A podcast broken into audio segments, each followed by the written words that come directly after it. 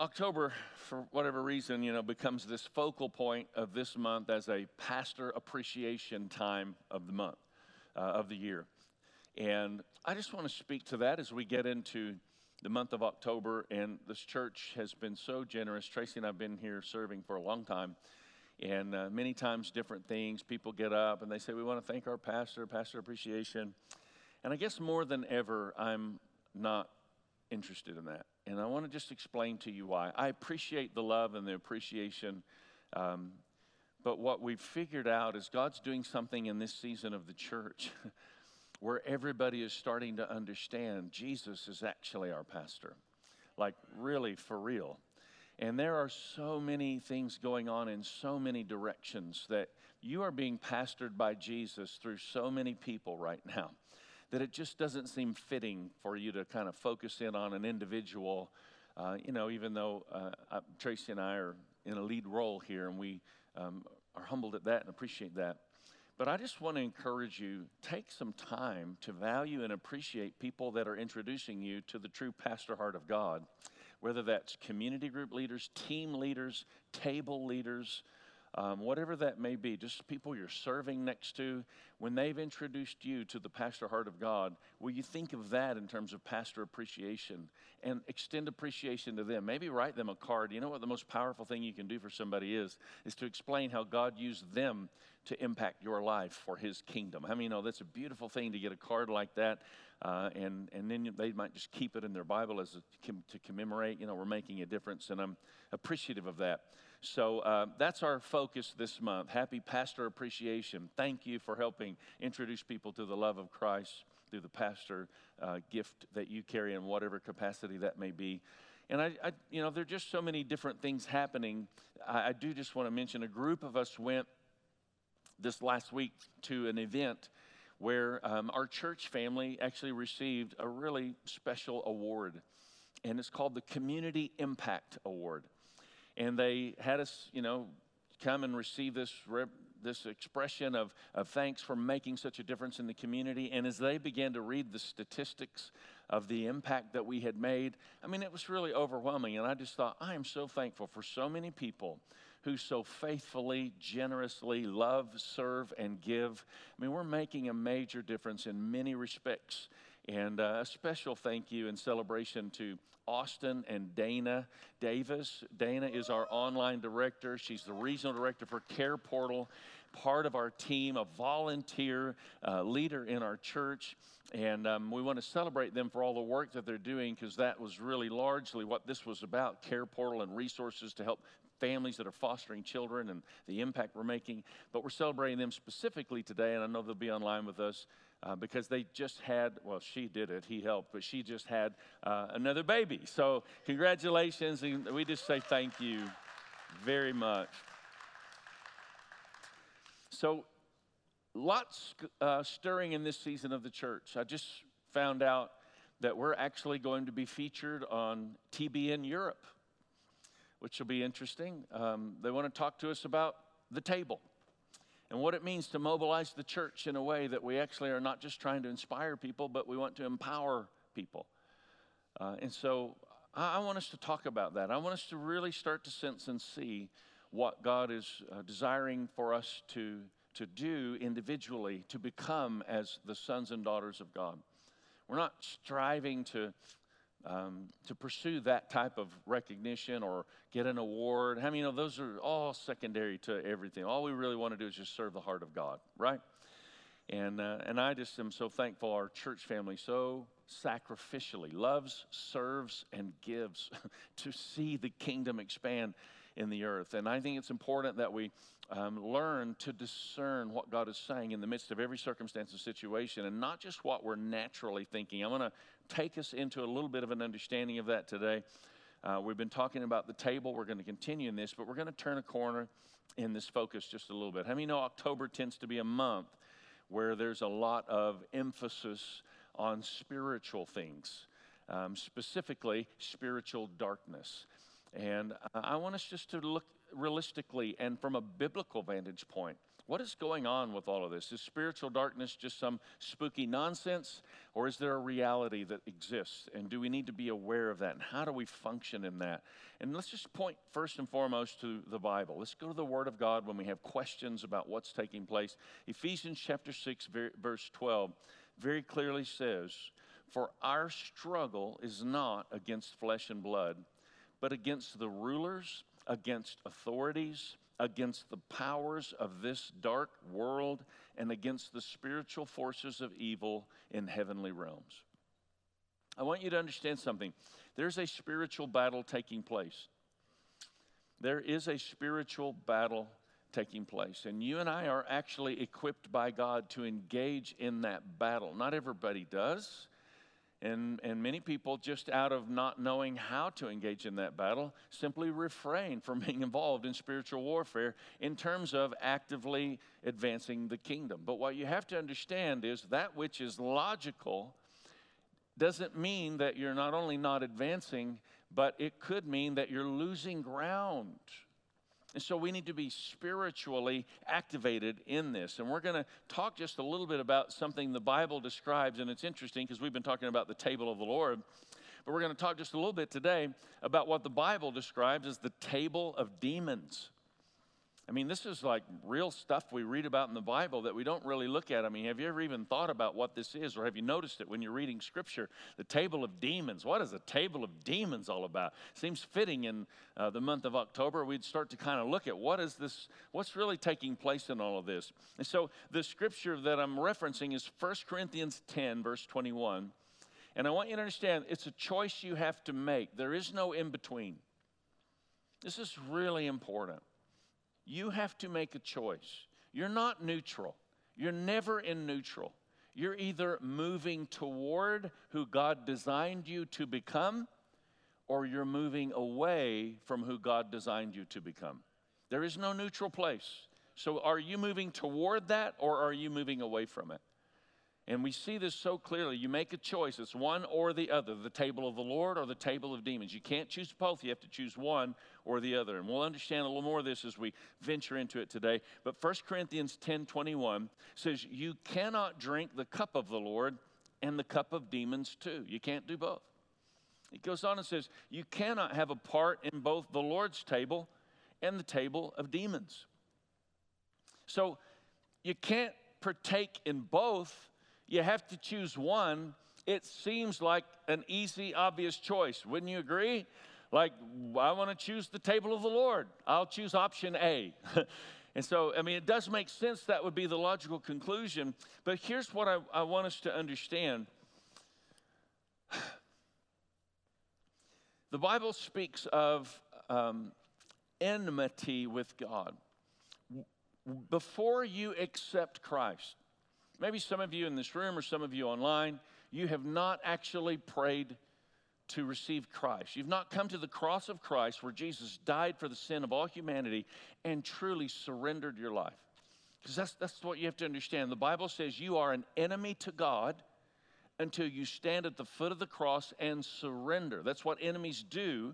If they stop fighting, they surrender. You, you get this. So you were an enemy to God, and then you surrender to the cross, and now you're no longer an enemy to God. He adopts you as family. I mean, that's how loving and gracious this Heavenly Father is. He wants you to become a son or daughter of God. How many of you um, have given your life to Christ? Just raise your hand real high. Let me see. How many of you figured it all out, cleaned yourself up before you gave your life to Christ? Don't anybody raise your hand.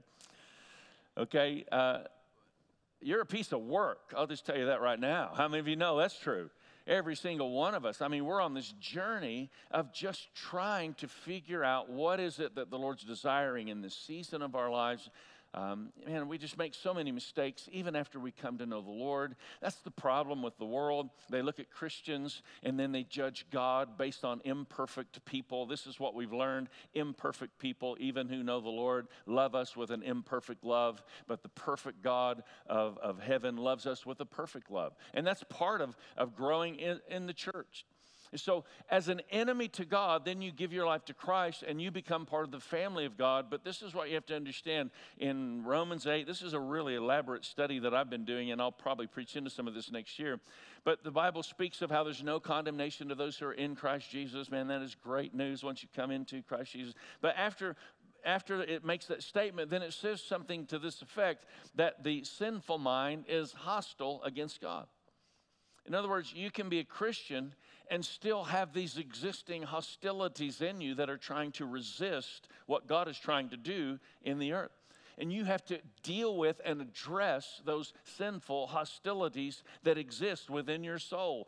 They could be called strongholds. I mean, we could talk about them in many ways. But the issue is, I'm just learning more and more. I think I fessed up a couple of weeks ago when I was talking, and uh, and Tracy and I were having an interaction, and, and, and my interaction went from interaction to reaction. And that ever happened to anybody? And a little bit later, uh, she asked me, she said, what was that reaction all about? I said, honestly, I think reactions are just helping me see where I'm immature or insecure. And I think many times that's what's happening. A reaction is coming out of us because there's some hostility that has not been addressed. And we live in a world, listen carefully, we live in a world that has tried to tame Christianity into a self-serving religion, and Jesus is having nothing to do with it. You have to die to yourself if you're going to live in Him. And if we make Christianity this self-serving religion, it's just accommodating me. It's not confronting me. And we need to be confronted. The Word of God is like a, a hammer. I mean, it's like a, a rock. I mean, it's just, you understand, it is something that it begins to break things up within us that need to be broken. How many of you in the room need to be broken a little bit so that you'll be available in the hands of God Almighty? I mean, we just need the Lord to do a deeper work within us so that we can become more of who He's called us to become. And then when we start to listen on that level and pay attention and cooperate and interact with God on that level, then we start to have a sense or an ability uh, that is beyond the natural ability. It's called spiritual discernment. And if you're going to eat at the table of the Lord and not migrate to the table of demons, then you're going to have to learn spiritual discernment, because I'm going to tell you something that might blow your mind. The title today specifically is Human Reactions and Common Sense. Human reactions and common sense can get you in a world of trouble. It can be justifiable, understandable, logical, explainable, and problematic, all in the same. How many of you know man's logic is deceiving? The Bible makes this very clear. Now, I'm going to point something out to you in Scripture that's kind of wild, but it's this conversation Jesus had with Peter, and he reveals how human reactions and common sense actually can have their origin in that which is demonic, the table of demons. Matthew sixteen, twenty-one to twenty-three, from that time Jesus began to show His disciples that He must go to Jerusalem and suffer many things from the elders and chief priests and scribes, and be killed, and on the third day be raised. And Peter took Him aside. This is Peter right after Jesus said, Peter, you're the rock. I'm going to build my church on this rock of revelation. I mean, He had already affirmed Peter in an amazing way. And now Peter, in maybe the strength of that conversation, takes Jesus aside and begins to rebuke Him, saying, far be it from you, Lord, this shall never happen to you. But, but He turned and said to Peter, this is Jesus, get behind me, what? Satan. He said, you've stopped eating at the table of the Lord. You've moved over to the table of demons. Your logic has taken you into a conversation now that's not aligning with what God is doing, releasing His kingdom in the earth. How many of you know it's easy to do this? He says, get behind me, Satan. You're a hindrance to me, for you're not setting your mind on the things of God, but you're setting your mind on the things of man. Peter's persuasive words to Jesus were identified as satanic. I mean, you've got to process what I'm saying and think about how this applies to you. Because if you're just living life like a normal person walking through the earth like everybody else, trying to apply a little bit of religiosity and a little bit of Christianity, then you better understand you might be actually feasting at the wrong table, because there's some hostilities in you that have never been addressed that God needs to deal with, so that you start to perceive and discern something beyond just that which is natural. We're not trying to convince you to be good people and apply apply religious principles so you can be a better person. I'm telling you, the cross of Jesus Christ requires that you die. You must die to yourself if you're going to live. You have to die to yourself if you're going to live. Come on, everybody help with that. That is not a common happy word in the church world that we live in, but we receive it as the word of the living God. In Jesus' mighty name. Human reactions and common sense can be practical, understandable, justifiable, explainable, and demonic, all in the same. That's why it's so important that we surround ourselves with people who are discerning to what God is revealing. Not just positivity, but deep spiritual reality, the revelation of Christ that has the power to transform somebody who has been in a drunken stupor for two decades. That power is the power I'm talking about. Not just tossing some nice, logical, religious, prayerful rhetoric into a situation to satisfy a request for prayer, but releasing something of substance and value, that I stand here to you today, and I'm doing more than just giving you a bunch of words that formulate and shape a religious concept, but there's substance coming out of heaven into our hearts today. Today. Do you believe this? Come on, men and women of the Spirit. There tends to be too much common sense in the church and not enough revelation.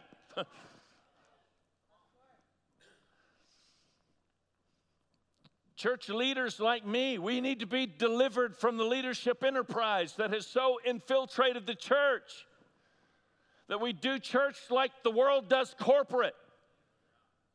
The church is not an organization.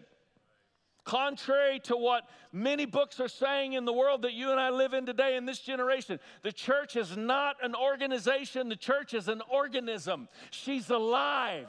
And, and we need to find the life of Christ in the organism of the church. The purpose of the church is not that we come into a room and this be the fullness of going to church, but that we gather together and the fire and the power and the strength of the Spirit of God is imparted into our hearts, and when we walk out of here, we walk in a greater strength everywhere we go, carrying the power of God Almighty to the world around us.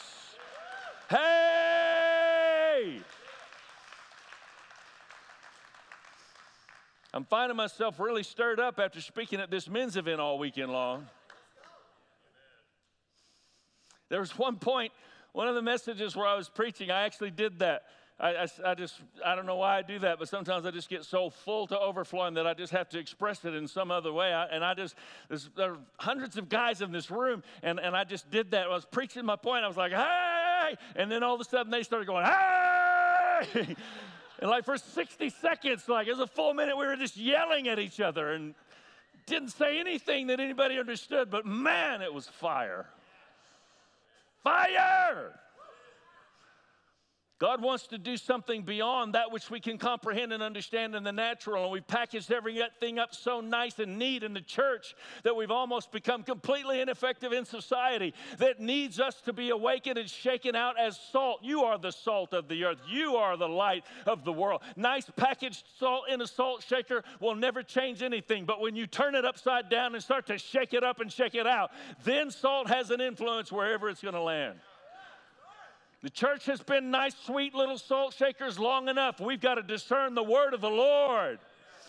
I guarantee there's an appetite being awakened in our hearts today for something more than where we've been, because God has taken us to places where we have never known existed for the church to rise up in strength and power. Mm-mm-mm. In the church world, coupling a little bit of revelation with a whole lot of ingenuity can lead us exactly to the wrong table. Without exercising discernment, we live in a state of reaction to circumstances rather than responsiveness to God. I remember um, my mom. She's around here somewhere. Oh, hey. Hey, Mom. I remember my mom walked up to me. It's been a few years ago, yeah, may, maybe. And she said, I just want you to hear it from me before you hear it from anybody else. I've been to the doctor. and they found a spot. It was a lung cancer was what everything said. She said they went and looked at my back, and it's toward the back of the lung. And she just she told me the whole thing, and I remember, I mean, I'm I'm just standing there looking at her, and I didn't I didn't register uh, any kind of expression, and I know it w weirded her out a little bit, because she finally said, "Well, aren't you going to say anything?" And I just said, "You know, I think I'd rather respond than give you my reaction in this moment in time. I'm going to take some time to pray. I want to just hear what the Lord has to say about the situation before I tell you anything about what I think right now." And I just went away and just took some time to pray. And I just, long story short, I felt like the Lord was saying that it wasn't going to be cancer. And um, I just, I mean, that's hopeful. I mean, no, that's, that's always hopeful. But I, I felt like the Lord was giving me specific direction. So I went back and told her, I said, I felt like this is the, the phrase the Lord gave me, uh, the direction he took me in Scripture. And uh, I think everything's going to be fine. And, and here she's still, she's still kicking, by the way. She's still here waving her hand and lifting her hands and serving Jesus and, and praising God. And, and when, when it was all said and done and they went in to actually do a biopsy, then they just stopped the whole procedure and they said, no, we can tell this is not cancer. I just want to say God has the power. Maybe it was before that. I don't know if it was or if it was a misdiagnosis. But I just believe this is a moment that we need to recognize God wants to anoint the church to chase cancer out of bodies, to chase addiction. Addiction away from people, to see our family members and friends and, and co-workers completely set free. What happens if God begins to awaken God's kingdom in the earth in such a profound way that people's lives begin to be transformed? More people's lives then begin to be transformed. How important is it that we get connected to God's perspective? How important is it to you that you be connected to God's perspective? I want to just say that statement again. It was the blank in your, if you're looking at notes that you find online or on the paper back there. Without exercising discernment, we live in a state of reaction to circumstances rather than responsiveness to God. How many of you know God is your provider? If you really know God as your provider, then when your job starts talking about you might not get paid anymore because you might lose your job, then you, re then you respond to that in a very different way than if you actually think your job is your provider. So my question is, who do you really believe is your provider? Because when the rubber hits the road, that's when our beliefs start to show up. And are we being logical and reactionary, or are we being spiritual and responsive? Because God is raising up a people that will be spiritual and responsive in this hour of the church. Jesus fasted and prayed for forty days. Isn't that crazy? Fasted and prayed for forty days. And then the Bible says these profound words. Are you ready for this? And then he was hungry. I bet. And then it says the devil came and tempted him. Jesus fasted and prayed for forty days, and then he was hungry, and then the devil tempted him. What do you think the devil tempted him with? That which was logical, that which was understandable, that which was justifiable, and that which was demonic. Hey, you're hungry. Turn these stones into bread. But Jesus didn't give in to a reactionary disposition, even though he's hungry. He was in a state of disposition of learning and having been trained in the way he was pursuing the Father to respond to God rather than to react to the moment. God is wanting us to get this today. We must learn to respond to God rather than react to the moment. When you find yourself reacting out of frustration, then realize that's exposing a hostility that exists within you that needs to be crushed under the weight of the power of God by getting into the Word, getting into prayer, confessing to somebody that you trust spiritually that you're dealing with an area of weakness, and that then begins to be dealt with. That hostility then begins to be removed, and you start Start moving into a stronger place of the Spirit. This is God's plan for us as believers. He said, "Get behind me, Satan." I love it. "Get behind me, Satan. Man does not live by bread alone, but what? Every word that comes out of the mouth of my Father, every word that comes out of the mouth of God." And Jesus had been practicing what it was to actually be sustained by the words that come from God. And that's why in that moment, he had made enough pre-decisions. We talked about this in the men's event.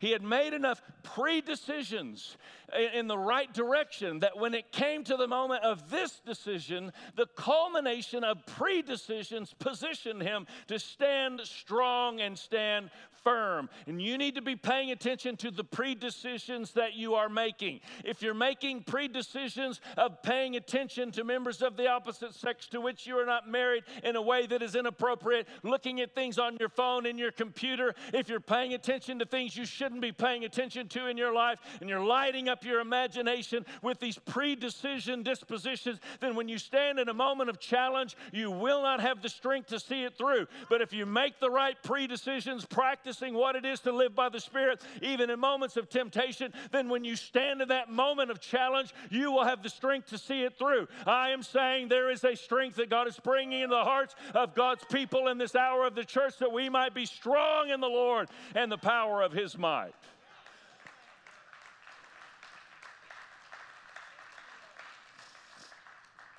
Jesus was saying, my appetites and my ambitions remain with the Father at his table. And the enemy was inviting his appetite to his table. Logical, justifiable, understandable. Get thee behind me, Satan. Same thing he said to Peter. Isn't that interesting?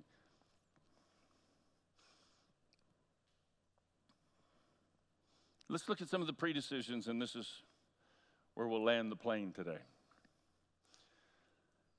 Predecisions. Jesus said, I, by the way, I've been reading in Psalms. The worship team can come on back up.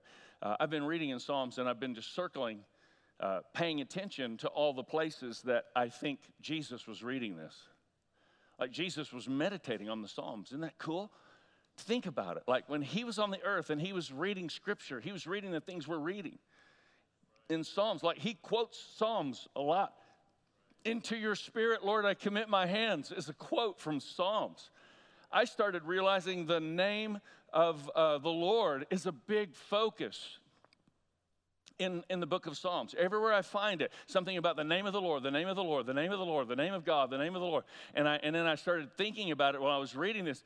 Jesus said, when you pray, our Father which art in heaven, hallowed be your name. He had been studying and reading the Psalms about the name of the Lord being such an important part. So he's, he's teaching, when you pray, this is where we begin. And I'm just trying to absorb and, and think about what it was that was impacting Jesus. What, what was his spiritual dietary substance? And how can I get that more in my own heart, in my own life? And listen to, to how Jesus explains these things. I'm going to give you three portions of Scripture that communicate. Jesus was a man who walked another. Don't, don't be confused. Jesus wasn't sinless and powerful because Because he was God. Jesus was sinless and powerful because he was submitted to the Father. He was capable of sin, yet he did not sin. The Bible says he was tempted in every way like you and I are. And then the Bible says these crazy words, in the same way Jesus lived, so you should live too. Like, we have the ability to respond to the Father rather than react in a moment. But we have to train ourselves in these predecisions. John five thirty, Jesus said, by myself, I can do nothing. This is Jesus. He said, I can do nothing. By myself, I can do nothing. I judge only as I hear, and my judgment is just, for I seek not to please myself, but him who sent me. John eight twenty-eight and twenty-nine, I do nothing on my own, but I speak just what the Father has taught me. He's saying I'm connected to what the Father is revealing. The one who sent me is with me. He has not left me alone, for I will always do what pleases him. John twelve, forty-nine and fifty, I have not spoken on my own. Are you hearing the pattern here? But the Father who sent me has commanded me what to say and how to say it, and I know that his command leads to eternal life, so I speak exactly what the Father has told me to say. I will speak from the Father's eternal perspective. When temptation comes my way, I will respond to the Father rather than react to the stimulus or stimuli that is trying to captivate my attention and take me to the wrong table. I want to stay at the table of the Lord. I want to walk in a state of responsiveness to God. I don't want to be become logical, justifiable, moving into a state, a frame of mind that positions me in a posture of weakness, being a defeatable individual, a, a conquerable state of mind. I want to stay in an unconquerable state and frame of mind. And we can walk in that type of strength if we'll pay attention to the Spirit. So do we live in light of eternity? Do you live in light of eternity? Or are we allowing our temporal appetites to take control, producing human reactions and conclusions? And the answer to that is, we're all on this journey at different places in the conclusion to that. The important thing is, are you willing to take a step forward in this journey wherever you are? Hey, you know, somebody in this room is more advanced than the rest of everybody else in this room in terms of what it is to live by the Spirit. I, I, I realize it. And then somebody in this room is less advanced than anybody else in the room. The beautiful thing about God is, like, when we stand at the foot of the cross, we're all on even ground. And all he's saying is, can I just get you to take one step? Because no matter how far you've gone, there's more for you to go in the scope of eternity of growing in your relationship with God. Would you stand together? This is my prayer. I've been praying this lately a lot. Lord, lessen my reaction, deepen my response. Lord, lessen my reaction, deepen my response. I wanted to say to you, John chapter six, verse forty-five says, you will all be taught by God. You will all be taught by God. How crazy is that? You will all be taught by God. That means you're to follow the example of Jesus and learn to pay attention to what the Father is revealing in the moment that he's revealing it. You will all be taught by God. Here's the beautiful thing. Isaiah fifty-four thirteen says, all your children will be taught by God. I don't know if you realize it or not, but you can't give what you don't have. I want to give my children a legacy of knowing what it is to be taught by God, to be led by the Spirit of God. You've got to be willing to engage and go deeper and pursue. What is this about? Blessed are those who hunger and thirst. Do you hunger and do you thirst? Are you hungry and are you thirsty for something more? Or are you relaxed and are you comfortable? And I'm chill. It's okay. Don't, don't mess with me, Pastor. Don't ask me to do more stuff or press in harder. It's all good. Jesus did. Jesus paid it all. I'm going to ask you this week to set something into motion with a specific and strategic action. We bring God's presence to real life. That's what we do. So your God's presence to real life action point, what I'm asking you to walk out of here with, G P two R L, God's presence to real life. I want to ask you this week, will you purpose some time to fast and pray, reading Scripture in the place of at least two meals, asking the Lord to help you live in light of eternity? Jesus fasted and prayed. And then he said, when you fast and pray, not if you fast and pray, when you fast and pray. This is a normal lifestyle for Christians, should be, has been throughout all the ages. I know in the Western world church, that's not so much. But I just want to challenge you, at least two meals this week. Fast and pray. Read Scripture in the place of the food that you would have normally eaten. In other words, partake in spiritual food because you're hungry for something more. What will happen is the, uh, th those issues of hostilities that exist within you, they will start to have a loud conversation with you saying, what are you doing? I'm hungry. And that is a great time then for you to respond and say, if you don't shut up, you're going to miss meal number two because I'm dealing with some hostilities and you're about to die, so hush, be quiet. I just want to equip you to be who God's called you to be and pay attention to the things of the Spirit more than you're paying attention to the things of the flesh. I will also just point you to something. I think it's significant. I, I'm, I was debating to do this or not, but there's a personal blog I do called, it's Pastor Dude, pastor dude dot com. If you go on there, the guys heard me talking about this weekend, I have a, a prayer that I've written out that I've been praying for several months now. In fact, I started it last year. You can tell by the beginning of the prayer for us, it's the New Year's revelation from last year. It'll take you about fifteen or twenty minutes to actually pray through this prayer. But I just started realizing people throughout the ages have written out these incredible prayers of just pursuit of God. Yongi Cho has an amazing prayer of praying through the pieces of the tabernacle. It takes about forty-five minutes to pray through that. I mean, that'd be a great thing to do on your lunch hour when you're not eating one day. So you might just go there and you'll see this, this uh, particular prayer that I've written on my blog. You'll see it. The, the glasses are there. It's about train yourself in spiritual discernment. Let me just read to you a little bit of what this is. We are called to bring God's presence to real life in every realm of society, on every level of community. Lord, you spoke to us in our twenty twenty New Year's revelation. If we can see the invisible, we can do the impossible. Help us see the invisible in every situation as we fix our eyes on Jesus. Take us into the realm of possibility, even where there seems to be no way. Awaken our supernatural faculties, O God. Our, we are your people, and you are our God. You are constantly revealing your perspective in every situation.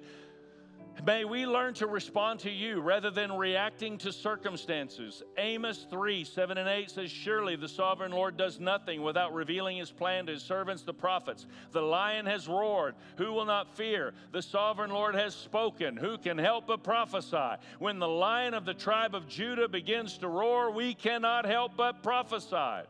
The decade of the, of the twenties is not like the, the decade... Well, you, you, you'll read it better than I will when you're praying. This decade is the decade of the roaring twenties, not like the nineteen twenties, like the twenty twenties, where the roaring lion of the tribe of Judah is awakening the roar of God in the body of Christ. Help us learn to be sensitive to the roar of God discovered in the revelation of Christ. Your word says that we can train our senses through the constant use of what you reveal, coming to a place of spiritual maturity. Hebrews chapter five, verse fourteen, solid food is for the mature, who by constant use have trained them themselves to distinguish good from evil. I would just encourage you to find that. It's not a magic formula. It's just an on-ramp to a deeper pursuit. And when you engage your heart in a deeper place of prayer, just devoting yourself to more, God answers that appetite. He answers that appetite. So, Lord, uh, we just acknowledge without you, all of this is religious nonsense. If the presence of the Lord is not in the midst of every time we gather, then we've truly missed the point. You didn't die, Jesus, so we could merely go to church. You died so we would rise up and become the church that you've designed us to be, the sons and daughters of God who gather on purpose, who anticipate and expect something of the Spirit in the way we pursue you and walk with you in our everyday lives. In the mighty name of Jesus. Come on, just with your eyes closed, just open your heart, would you? If you're here and you say, man, I just don't know that I'm even walking with Jesus, I want to make sure that I know that I know that I am a born-again Christian. I've come to the cross to surrender my life to Christ today, one hundred percent. If that's you, just slip up your hand. I just want to pray for you. Anybody at all? Online, you can make a, a comment, a conversation. Yes, yes, sir, I see that. Thank you. Online, just put a comment in the comment field, and we'll connect them personally. Come on, let's just agree, all of us, let's pray this prayer. Let's seal the deal in all of our hearts, but let's pray this specifically on behalf of those making a decision. Would you just say this out loud? Say, Lord Jesus. Let's say it really loud. Lord Jesus, you came, you lived, you died on a cross, but you rose from the grave. You are alive. You're who you say you are. You're the Savior of the world. I accept you are my Savior. I have sinned, and I receive complete and total forgiveness in Jesus' mighty name. Amen. Amen. Come on, Jesus is Lord. He is Lord. I remember when I first prayed to receive Christ, I had no idea what was about to unfold. But man, it's a journey of just walking with him. So let's take just a few moments right now. Would you take everything God's stirring in your heart, and let's just bring it to him in a posture of worship before we walk out of here. We'll dismiss in just a few moments, but let's really bring our heart before the Lord, that which God's stirring, and let's give a gift back to him for anything that he's been stirring within us during our time together.